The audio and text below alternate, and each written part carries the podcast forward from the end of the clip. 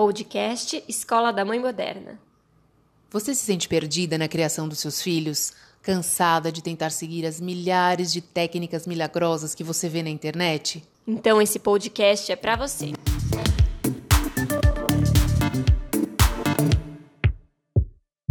Olá, eu sou a Tatiana Tosi, coach para mães. Bem-vindo ao nosso podcast. E hoje a gente vai falar um pouquinho sobre distúrbios alimentares, se começam na infância, se não começam, quais são os indícios, alguns alertas para os pais, dicas de como agir né, nesse, nesse momento que a gente está vivendo de pandemia, momento de crianças mais ansiosas. A gente vai abordar vários aspectos desse tema, né, Bárbara? Isso mesmo, Tati. Olá a todos que estão nos ouvindo. É um tema muito importante, principalmente agora nessa situação de pandemia que estamos vivendo, aonde a gente mais do que nunca está percebendo o quanto muitas vezes a fome é emocional o quanto a gente associa os estados emocionais com a comida. É, e tem muitos pais e mães que falam comigo, Bárbara, eu não sei mais o que fazer, meu filho não para de comer, não sei o que está acontecendo. Então, a ansiedade, não só para as crianças, mas como para nós, aumentou muito. Isso tem a ver com comida. E a gente precisa entender que essa questão alimentar e bons hábitos alimentares começam na infância. Então, a gente vai trazer algumas reportagens, reflexões e pesquisas para embasar o nosso bate-papo de hoje. Exatamente. Acho que a gente pode começar primeiro falando um pouquinho é, daquele pediatra espanhol, Carlos Gonzalez, que é um pediatra bem, bem conhecido nessa área, né? Ele tem, ele, ele é uma pessoa, ele veio para o Brasil já, ele tem livros, livros publicados, e uma das coisas que ele defende, que é até um pouco polêmico, vamos dizer assim, né? No momento quando ele fala, que é que a criança deve comer o que ela quiser.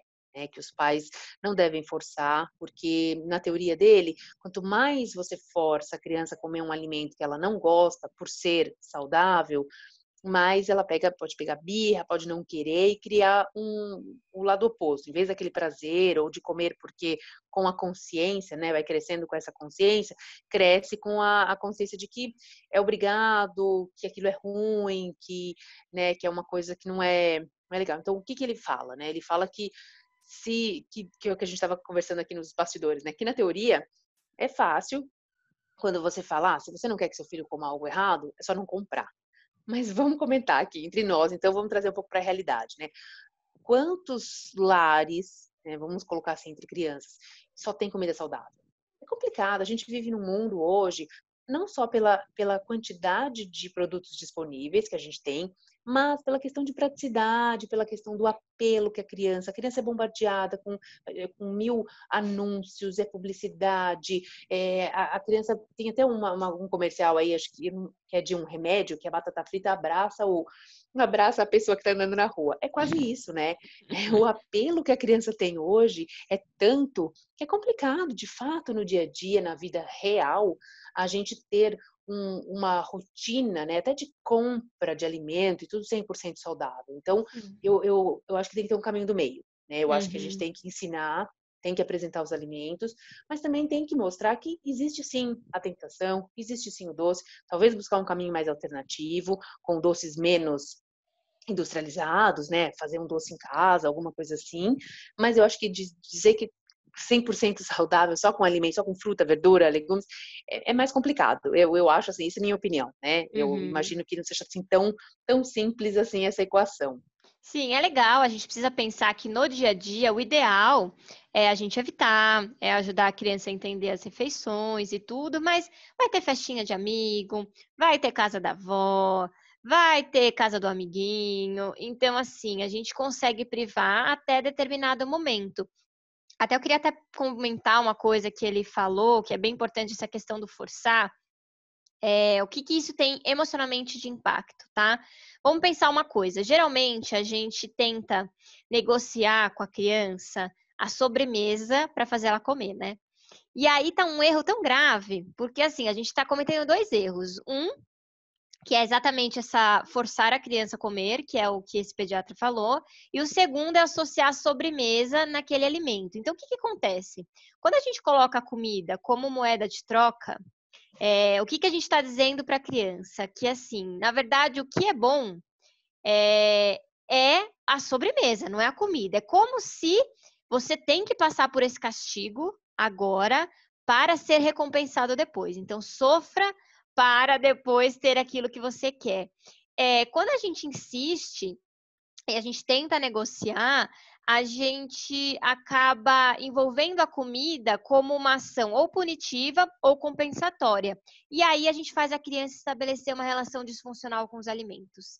E isso é muito delicado, porque a criança precisa entender que comida não é moeda de troca.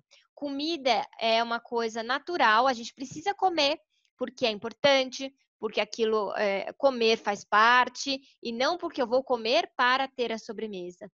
Então, quando a gente começou esse episódio dizendo, né, e o título do nosso episódio de hoje é exatamente os distúrbios alimentares começam na infância, são por esses aspectos. São pequenas coisas. Não quer dizer que você é, negociar uma vez a sobremesa com seu filho, ele vai desenvolver um distúrbio. A gente está falando de sequência, como qualquer comportamento. A gente faz uma sequência e aí a gente vai ver o impacto lá na adolescência ou vida adulta. Então, realmente, às vezes na infância você não vai observar um distúrbio, mas a hora que você está lá na adolescência, desenvolvendo autoimagem, desenvolvendo autoestima e que tem to, tudo a ver com essa questão alimentar, quando a gente vai investigar, pode ter certeza que alguma coisa no meio do caminho aconteceu na hora da introdução alimentar, na hora dessas restrições alimentares. Então, é, nesse aspecto, eu concordo com ele. É, forçar, punir, negociar com comida é um tiro no pé, porque a gente pode ter grandes problemas. Né? Claro que eu entendo, mas e meu filho não vai comer, o que, que eu vou fazer? A gente vai conversar sobre isso, mas eu quero que vocês pensem, é, como a gente sempre fala aqui, né, Tati? Quando a gente faz uma ação com a criança, a gente tem que pensar o que, que a gente está ensinando com aquilo. Muitas vezes a gente quer resolver um problema porque a gente está desesperado ali, a gente quer que ela pare de fazer aquilo que ela está fazendo. Mas o que, que eu estou ensinando com aquilo? A gente precisa pensar um pouco mais em longo prazo, porque no curto prazo, às vezes a gente resolveu, mas será que a consequência a gente vai conseguir bancar? É super importante isso que você está falando. E eu queria trazer também para a nossa reflexão aqui que como como a vida moderna né, mudou. A gente sempre fala também sobre isso, sobre o retrato da família atual, que antigamente a gente tinha aí uma questão de refeições feitas em família, né? Então todo mundo sentava para comer, sentava, comia junto, era um momento de conversar, ou até um momento, às vezes, de, de colocar aí na roda, né? Aquilo que estava, o que tinha acontecido no dia, enfim, era um momento que onde a família se reunia, né? Hoje esses momentos estão cada vez mais raros em função de uma série de coisas. Primeiro, pela correria do dia a dia, pais que trabalham fora e que têm horários diferentes e não se encontram, pais que às vezes permitem que as crianças, isso desde pequeno, né? Crianças comam com tela, então começa com celular, às vezes come na frente da televisão. Então, isso prejudica muito, porque no momento das refeições é justamente o momento dos pais observarem como aquelas crianças estão se comportando em relação à alimentação. Se comem rápido, se comem devagar, se não prestam atenção no que estão comendo, ou se só comem aquilo que realmente querem e deixam o resto. Então, esse é um momento de observação, que é o que você falou, a importância de, do pai e da mãe olhar para essa para esses hábitos alimentares é o que vai fazer uma diferença lá na frente, no começo da adolescência, quando você citou a formação da identidade, quando isso vai aparecer. Porque, na, a princípio, na, na infância, eles realmente ou não comem porque querem brincar, que não tem paciência, né? Eu vejo eh, as refeições na minha casa são sempre tumultuadas, assim, a não ser que tenha uma comida que eles gostem muito, mas caso contrário, é um desafio. Para mim, todos os dias é um desafio, porque senta na hora de comer, aí quer dar uma volta de bicicleta, quer sair correndo, ainda mais agora, né? Que a bicicleta está dentro de casa. então, é, é um momento realmente desafiador. Não é fácil, né? Essa coisa da questão da alimentação para uma criança e eu acho que para os jovens, para quem tem filhos adolescentes, o desafio é, é, justamente olhar o que se come, porque come na escola, come na casa de amigos, né? Então, a infância é o momento justamente de tentar plantar algumas sementinhas ali, né? De como como, vai se, como essa criança vai se comportar e vai se relacionar com a comida. Acho que esse é o mais importante. Acho que o mais importante daquilo que come é como ela vai se relacionar com a comida, porque é isso que você falou. Olhar para a sobremesa como recompensa, e não, vou, não, não posso não posso dizer, não, vou fazer uma meia-culpa aqui que eu faço de vez em quando e, e, tenho consciência de que não é correto. Às vezes eu uso isso e putz, me arrependo, claro, me sinto culpada, falo, não devia ter feito. Mas é que ali naquele momento é alguma ferramenta que eu tenho. Então, para as mães que fazem isso também, gente, estamos juntas, né? Acontece. Sim. A gente não consegue ter esse, a gente tem, tem que ter consciência para justamente não fazer disso um hábito ou achar que está fazendo certo. Uhum. Esse é o mais uhum. importante. Com mas, certeza. né, mas eu acho que isso, a relação com a comida, ela tem que ser ensinada desde cedo. Depois o que vai comer, é paladar, é gosto, é como é que a pessoa vai fazer, né, essa vai se organizar aí mais para frente. acho que no comecinho esse é o, é o desafio aí. É, a gente precisa ajudar a criança a entender que alimento ele é importante para ganhar energia, para que tudo isso, mas eu quero reforçar uma coisa aqui, que assim, aqui na nossa cultura brasileira, a gente tem muito hábito de associar as coisas com comida tá? Então isso é muito natural. Quando a gente está feliz, ah, vamos sair para comer. Quando está triste, ah, vamos pedir uma pizza porque a gente está triste. A gente associa as nossas emoções à comida. É, então, eventos comemorativos, é, sobremesa como recompensa, comida como prêmio, enfim, a gente tem esse hábito aqui. Então, quando a gente vai marcar alguma reunião, ai, vamos ir num café para a gente conversa e come, a gente tem esse hábito, né? Eu posso dizer aqui no Brasil, porque é onde eu estou inserida, né? Acho que outros países devem ter, mas aqui no Brasil a gente tem bastante isso enraizado. E aí, como as crianças têm o aparelho psíquico muito imaturo, eles também observam como a gente lida com a comida tá? Então eu queria trazer esse ponto porque, novamente, somos espelho. Então, como que tá a sua forma de se alimentar? Ele te vê ansioso e te vê comendo? Como é que isso está acontecendo? Se a gente não cuidar do nosso estado interno emocional, vai ser muito difícil as crianças conseguirem lidar de uma maneira mais tranquila.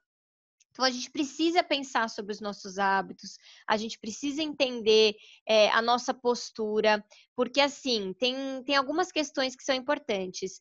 É, eu percebo que pais ansiosos tendem a oferecer mais comida para a criança. É, tende a, a aliviar o estresse e a ansiedade assim. E, e, a frustração, gente, é um processo que gera aprendizado. Então a gente precisa prestar atenção. Será que eu estou oferecendo comida assim tanto para o meu filho, sem perceber a saciedade, sem perceber, sem deixar ele perceber o momento da fome dele, é, é, é porque eu tô ansioso é porque ele tá ansioso? Às vezes a gente reclama que as crianças estão agitadas, que elas não param, mas será que é reflexo do meu comportamento ou é reflexo dele? Isso que você falou, Tati, é muito importante. A gente tem que usar o momento da refeição como um momento de tranquilidade. A gente precisa tentar ser o mais tranquilo possível. A criança precisa saborear aquilo que ela está comendo, prestar atenção. Nós precisamos prestar atenção. Quantas vezes a gente está almoçando e olhando no celular? Quantas vezes a gente está vendo televisão? A gente não saboreia os alimentos. Quando a gente vê, a gente já terminou de comer. E a gente, meu Deus, e às vezes a gente acha que estou com fome e não deu nem tempo do estômago processar, porque você não saboreou. E assim, não tem segredo. O exemplo é sempre o melhor caminho. Preste atenção em como você está se alimentando, tente criar esse hábito na hora da refeição, ser o momento onde a família vai se reunir. Eu costumo dizer que o momento da refeição precisa ser um momento de reunião de família. É o momento onde vocês vão contar sobre o dia, é o momento onde vocês vão perguntar como é que vocês estão se sentindo. É assim, fazer uma refeição com calma. Hoje a gente come em 15 minutos, 10 minutos, e assim, não dá para o processamento cerebral identificar se você está com fome ou não. Outra coisa que acho que quando, pegando um pouquinho esse carona aí nessa, na sua fala, que aí eu também me coloco e trago exatamente nesse, nessa questão da ansiedade, né? Que eu sou uma pessoa ansiosa, já tive problema com obesidade, né? É, então, assim, tenho ali esse, essa minhoquinha na minha cabeça. Então, desde sempre, quando o Otávio começou, ele era gordinho e tal, eu tinha muito medo que ele ficasse gordinho, muito mesmo, assim, porque eu sei o que eu sofri, eu sei como foi a minha trajetória, né? Então, e aí claramente eu entendi olhando para isso como essa questão da relação da comida, então como eu me relacionei a vida inteira com a comida, principalmente na casa da minha mãe. Então, por isso que eu vi hoje nessa, vejo algumas mudanças aí, mas sinto nele essa questão da ansiedade, dessa fome emocional, muito mais forte nele do que no, no mais novo. E aí você tocou num ponto que assim, não é só, que eu posso falar por mim. E aí eu, eu digo, talvez outras pessoas, outras mães também sim, se sintam nesse lugar. Não é só você na frente da criança não comer, por exemplo. Porque às vezes acontece comigo. Eu já falei até em outros episódios, contei histórias uhum. sobre isso. Que o fato, por exemplo, eu como chocolate à noite, né, e não ofereço para ele, o que que acontece? Ele não me viu comendo, certo? Só que eu sei que come. Então eu sei que em alguns momentos eu sou mais permissiva, inconscientemente, não, não inconscientemente, porque agora eu trago isso para consciência, mas por quê? Porque eu me sinto culpada. Pô, eu como, eu que gosto tanto, eu sei essa necessidade, entre aspas, da, da, ansiedade, o qual efeito, que não é legal para a saúde, mas às vezes assim, ai, um chocolate, o efeito que faz. Eu sei que ele está sentindo a mesma coisa. Então, às vezes eu sou mais permissiva, porque eu estou nesse lugar. Então, é exatamente o olhar para mim antes e depois para ele como consequência. Né? Então, muitas mães, muitas mães se tornam acho, mais permissivas porque no fundo, no fundo é isso. Já que elas fazem, elas também entendem, né? Então, abrem um pouco a guarda e é aí que mora o perigo, né? Porque a gente tem e aí acontece que você fica num, num, looping, porque o discurso é da boca para fora, não porque não pode, porque faz mal, ah, isso tal, mas aí a criança também cresce com isso, com eh, essa questão, cada vez que vai comer, aí se sente culpada, porque você fala, pô, viu a vida inteira da mãe falando, não, não come chocolate porque faz mal, por exemplo. Uhum. Cada vez que come, hum, e aí entra num outro, num outro processo aí, de novo, de relação com a comida. É, e é legal isso que você está falando, Tati, porque a gente precisa prestar atenção nas compulsões, assim. Comer, até tem muitas pesquisas que falam sobre comer um quadradinho de chocolate lá, meio amargo, quanto faz bem. Então, assim, o problema é o exagero, como tudo na vida. Uhum. A criança, ela vai ser exposta é, aquilo que está acontecendo com ela, ao mundo, aos alimentos, e aprender a regular as emoções a partir disso, que é o segredo. Porque ela não vai, você pode até privar em casa, não comprar nada. Você conseguir, não, não vou comprar nada, acabou. Ok. Mas e aí? Você vai conseguir ficar 24 horas com ela? Não vai poder permitir ela nunca ir num acampamento, na casa de um amigo? Como é que vai ser? É, então, ela precisa entender dentro dela o que é certo e o que é errado.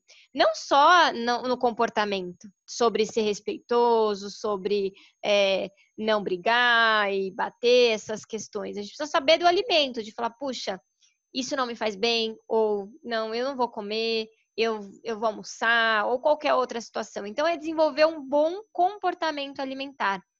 E assim, quanto antes, melhor. Né? Então, quando a gente fala até de introdução alimentar, por que, que tem que evitar o doce? É, e fala-se muito sobre antes dos dois anos, porque a criança pequena ela está desenvolvendo o paladar. E claro que ela vai ter uma tendência ao doce. Então, se você oferecer antes dos dois anos, a probabilidade dela não se abrir para novos comportamentos alimentares, isso vai ser muito real. Então, assim, a gente precisa entender desenvolver bons hábitos. Mas o mais importante é diminua a expectativa. Quanto mais tranquilo você tiver, quanto você estiver é, respirando tranquilamente, você aceita né, que o seu filho é diferente de você, que come diferente de você, você respeita o tempo, melhor vai ser esse processo. A gente também precisa ajudar a criança a entender o próprio corpo dela, entender aquilo que está acontecendo. Uma coisa que tem muito a ver com alimentação são os cinco sentidos. Tem criança que é mais olfativa, tem criança que é mais tátil, tem criança que é mais paladar, tem algumas texturas de alimento que é difícil para ela comer. Então, assim, às vezes a gente precisa desensibilizar a criança, uma coisa que é muito importante. Coloca a criança para cozinhar, coloca a criança para preparar o alimento. Isso faz toda a diferença para ela ter mais aceitação. É, não é incomum, sabe quando a gente está cozinhando? Por que, que, a gente belisca? Porque você está ali, o alimento, você está ali, você está. Hum, nossa, parece que está gostoso. Então, coloca a criança, antes de, de forçar ela a comer uma coisa que ela não gosta, faz com que ela ajude a preparar. Ela não precisa nem comer, mas com o tempo, ela vai ter curiosidade de dar uma beliscada naquilo. Hum, será que é bom? E ela vai estar tá tão manuseando aquilo e você está trazendo com tanta leveza que isso vai ajudar muito. É uma dica que eu sempre dou para os pais, coloca. Eu sei que dá trabalho, tá? Dá trabalho. Às vezes é cansativo, você fala, ai, nossa, mas faz uma bagunça. Mas lembra que a gente está falando ah, sempre aqui, né? Desde que esse podcast surgiu. É, a gente tem que pensar a longo prazo. Às vezes aquela bagunça que você fez agora, é, o resultado ali a longo prazo é tão importante que a gente pode repensar. Não estou dizendo todo dia, toda hora, mas a gente pode tentar trazer mais leveza para esses momentos de refeição. Sabe agora você está falando, me lembrei de uma outra coisa que acho que serve como uma dica também para os pais aí. É, para algumas mães talvez eh, estejam também nessa mesma situação. O que, que acontece? Às vezes essa questão da sujeira e não é só isso. Por exemplo, nós temos aí convenções, né? E eu sou uma pessoa que tenho muito essa coisa do, ah, aprendi assim, então vamos fazer assim. Eu tenho que me forçar às vezes para quebrar alguns paradigmas de crença e de hábitos mesmo, porque você entra num. Então o Otávio todo dia quis jantar, ele falou, ah, não quero comer comida. Eu, eu sempre prezo, se eles comem agora nesse momento, né, que a gente está em casa o tempo todo, se eles uhum. comem uma refeição, o almoço bem, arroz, feijão, eh, alguma verdura, sei lá, carne ele não gosta, mas tudo bem, chega à noite eu não forço jantar de novo comida, né? Alguns dias sim, outros se eles não querem. Uhum. Aí ele quis comer no mesmo prato, ele quis o prato dividido, metade brócolis e metade banana. Aí na hora eu falei, ai, Otávio, banana com brócolis. Mas aí eu consegui, eu conscientemente tive um. Ótimo. Não, para um pouquinho eu vou deixar ele comer. E ele jantou e depois ele comeu maçã de sobremesa. Mas assim, mas porque o primeiro impulso qual foi? Falar, ah, não, filho, imagina, brócolis e banana, sabe? Uma coisa é uma verdura, não tem... mas eu deixei. E foi ótimo, porque era, um, era uma curiosidade dele, ele uhum. que era uma vontade que eu, no meu normal, eu já por praticidade, falei, não, a gente não come. Não, a mesma coisa que o dia ele me perguntou, por que que tem que comer a sobremesa depois? Aí eu falei, eu fiquei mais uma pergunta sem resposta, né? Aquela coisa, porque sim. sim. Aí eu falei assim, a resposta que eu dei para ele, que me, foi, que me veio à cabeça, eu falei, ah, filho, porque é uma convenção alimentar. Eu falei, é assim, todo mundo come primeiro a comida e depois a sobremesa. O que que eu vou responder para ele? Qual é o porquê? Qual é a razão? Eu não sei lá, deve ter talvez alguma razão é, científica que levou as pessoas a fazerem isso?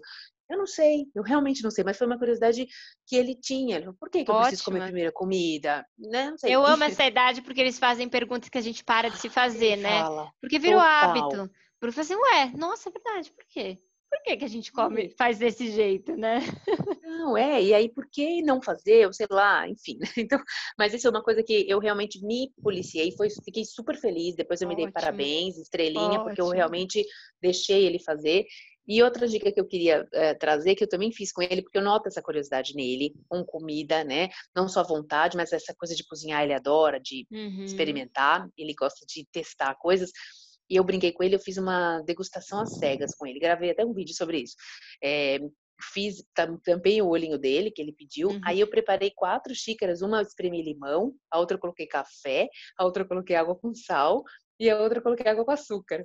Que é para ele experimentar, porque ele queria entender. Eu falei, olha, eu vou te falar os quatro sabores, uma coisa salgada, uma coisa doce, foi muito Sim. legal, ele super curtiu, que eu falava, ele, ele, ficava ansioso, e agora o que que vem para experimentar, como é que ele uhum. sentia na língua, né, essa, uhum. o sabor, então isso é muito legal de fazer, a criança curte, e você ensina, né, essas o paladar, vai, vai vendo e falando de combinações, o que combina, o que não combina. Fantástico. Isso faz a gente ter uma relação mais saudável com, com o alimento. Porque aí ele tá curioso, ah, eu quero pôr sal na banana.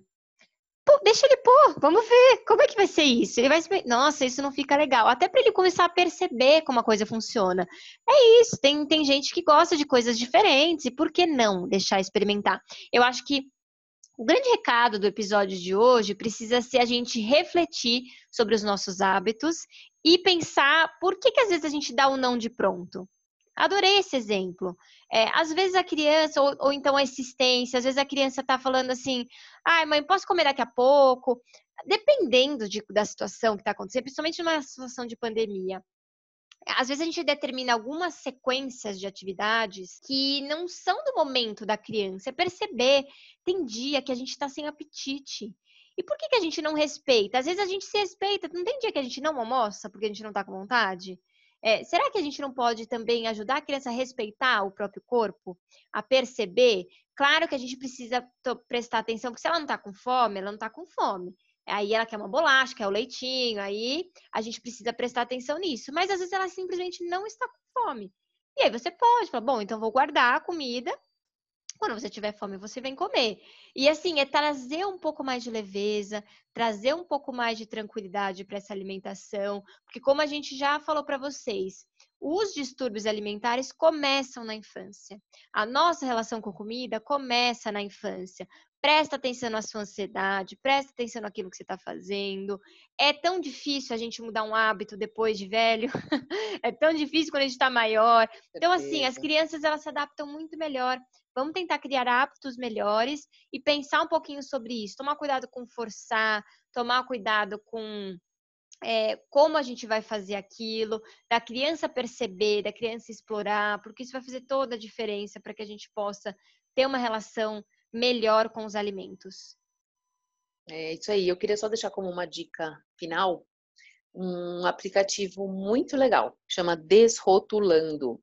É um app que você baixa, né, aí na, na Store ou na Google aí na, na loja, não sei, não lembro como chama a loja de, de aplicativos aí do, do Android, mas ele tem duas versões, a versão, a versão gratuita e a versão paga. Claro, como todo app, a versão paga é mais completa. Só que é muito legal, por quê? Porque você, na versão gratuita já, já dá para usar, você pode pesquisar produtos e aí você vê a classificação em relação ao sódio, a gordura. Então tem lá bandeirinha verde, vermelha.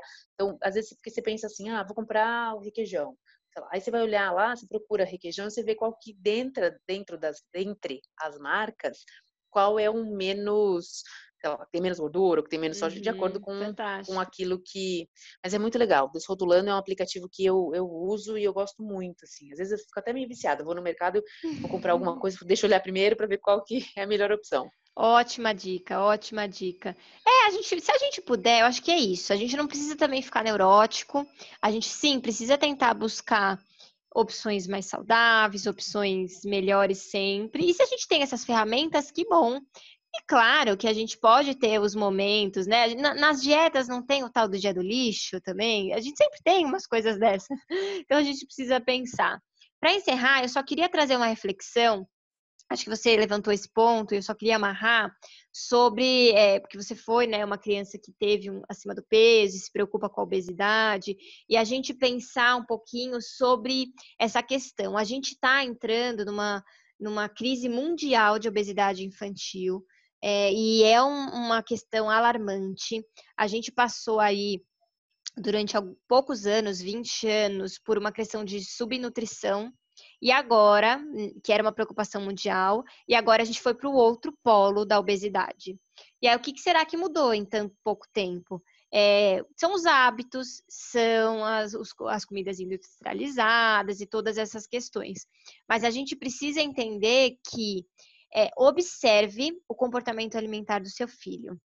A obesidade infantil, ela traz muitas consequências físicas de saúde, que a gente sabe, mas as consequências psicológicas e sociais, elas são gravíssimas e importantes. Sim, tem bullying, sim, tem problema de autoestima, de autoimagem, de autoconfiança. A gente precisa entender que assim, o pilar para a gente tratar a obesidade infantil é a questão do hábito, né, de tudo isso que a gente falou, e as modificações de comportamento. Então, a gente precisa é, entender como a gente pode, como família, um problema não isolar em uma na criança que ela está com essa questão alimentar, mas como família poder ajudar. A gente precisa falar sobre isso porque a questão é, alimentar ela começa a tomar uma proporção mais grave na adolescência e aí ela pode, uma criança que foi obesa pode desenvolver, às vezes, anorexia na adolescência, e para o outro polo, pode desenvolver uma bulimia, pode desenvolver tantos transtornos alimentares. Então, assim, preste atenção. Qualquer mudança de comportamento, qualquer coisa que está comendo mais, está comendo menos, é, começou a ficar restrito, não, toda alteração é sinal de alerta e a gente precisa prestar atenção porque existem impactos, mas a gente precisa tratar antes que o problema seja seja grave demais, né? Que eu acho que essa é uma coisa para a gente pensar. Perfeito. Bem, eu sei que a gente já está indo para o final, mas esse, assunto é tão vasto, né, que a gente vai trazendo. Sim. Agora eu prometo que é a última intervenção aqui, mas que eu acho que é importante falar também. Que do mesmo jeito que a gente olha para a obesidade, a gente já sabe que tem alguma coisa é, que não está né, equilibrada, tem alguma coisa anormal ali, no sentido seja de alimentação, seja interna e tudo, mas do mesmo jeito que tem a obesidade, a gente tem que lembrar também, que é até legal para só falar para as mães, para pesquisarem e ficarem de olho, a questão da fome oculta, que é uhum. justamente a criança é magra, mas ah, ela é magra, não necessariamente ela é saudável.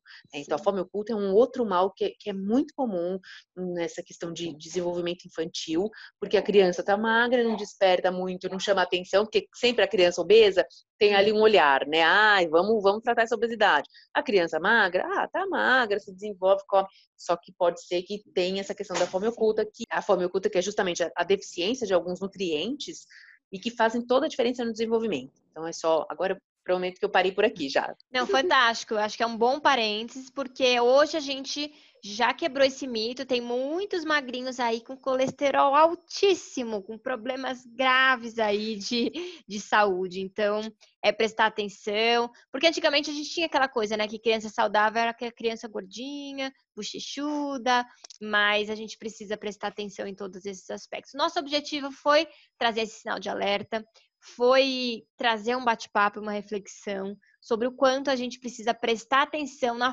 forma como a gente oferece os alimentos e principalmente o quanto a gente conecta os alimentos às nossas emoções. Então, minha sugestão para a gente se despedir é observe o seu estado emocional. Como você está? Como você se sente? Quais são os seus hábitos alimentares? É, você utiliza a comida para saciar a sua ansiedade, tristeza, alegria? Vamos pensar sobre isso? Observa como seu filho também reage conforme a emoção dele. Eu acho que isso é muito importante. Então, conecte-se com a gente através das redes sociais, arroba Escola da Mãe Moderna, mande suas dúvidas, sugestões, críticas, elogios. É, vamos conversar, deixem ideias de temas, porque a gente está aí com uma programação muito boa, vocês vão gostar. É, vão ter alguns convidados especiais, então não deixa de acompanhar, porque tem muita coisa boa vindo por aí. Obrigada novamente, Tati. Um beijo, até o próximo episódio.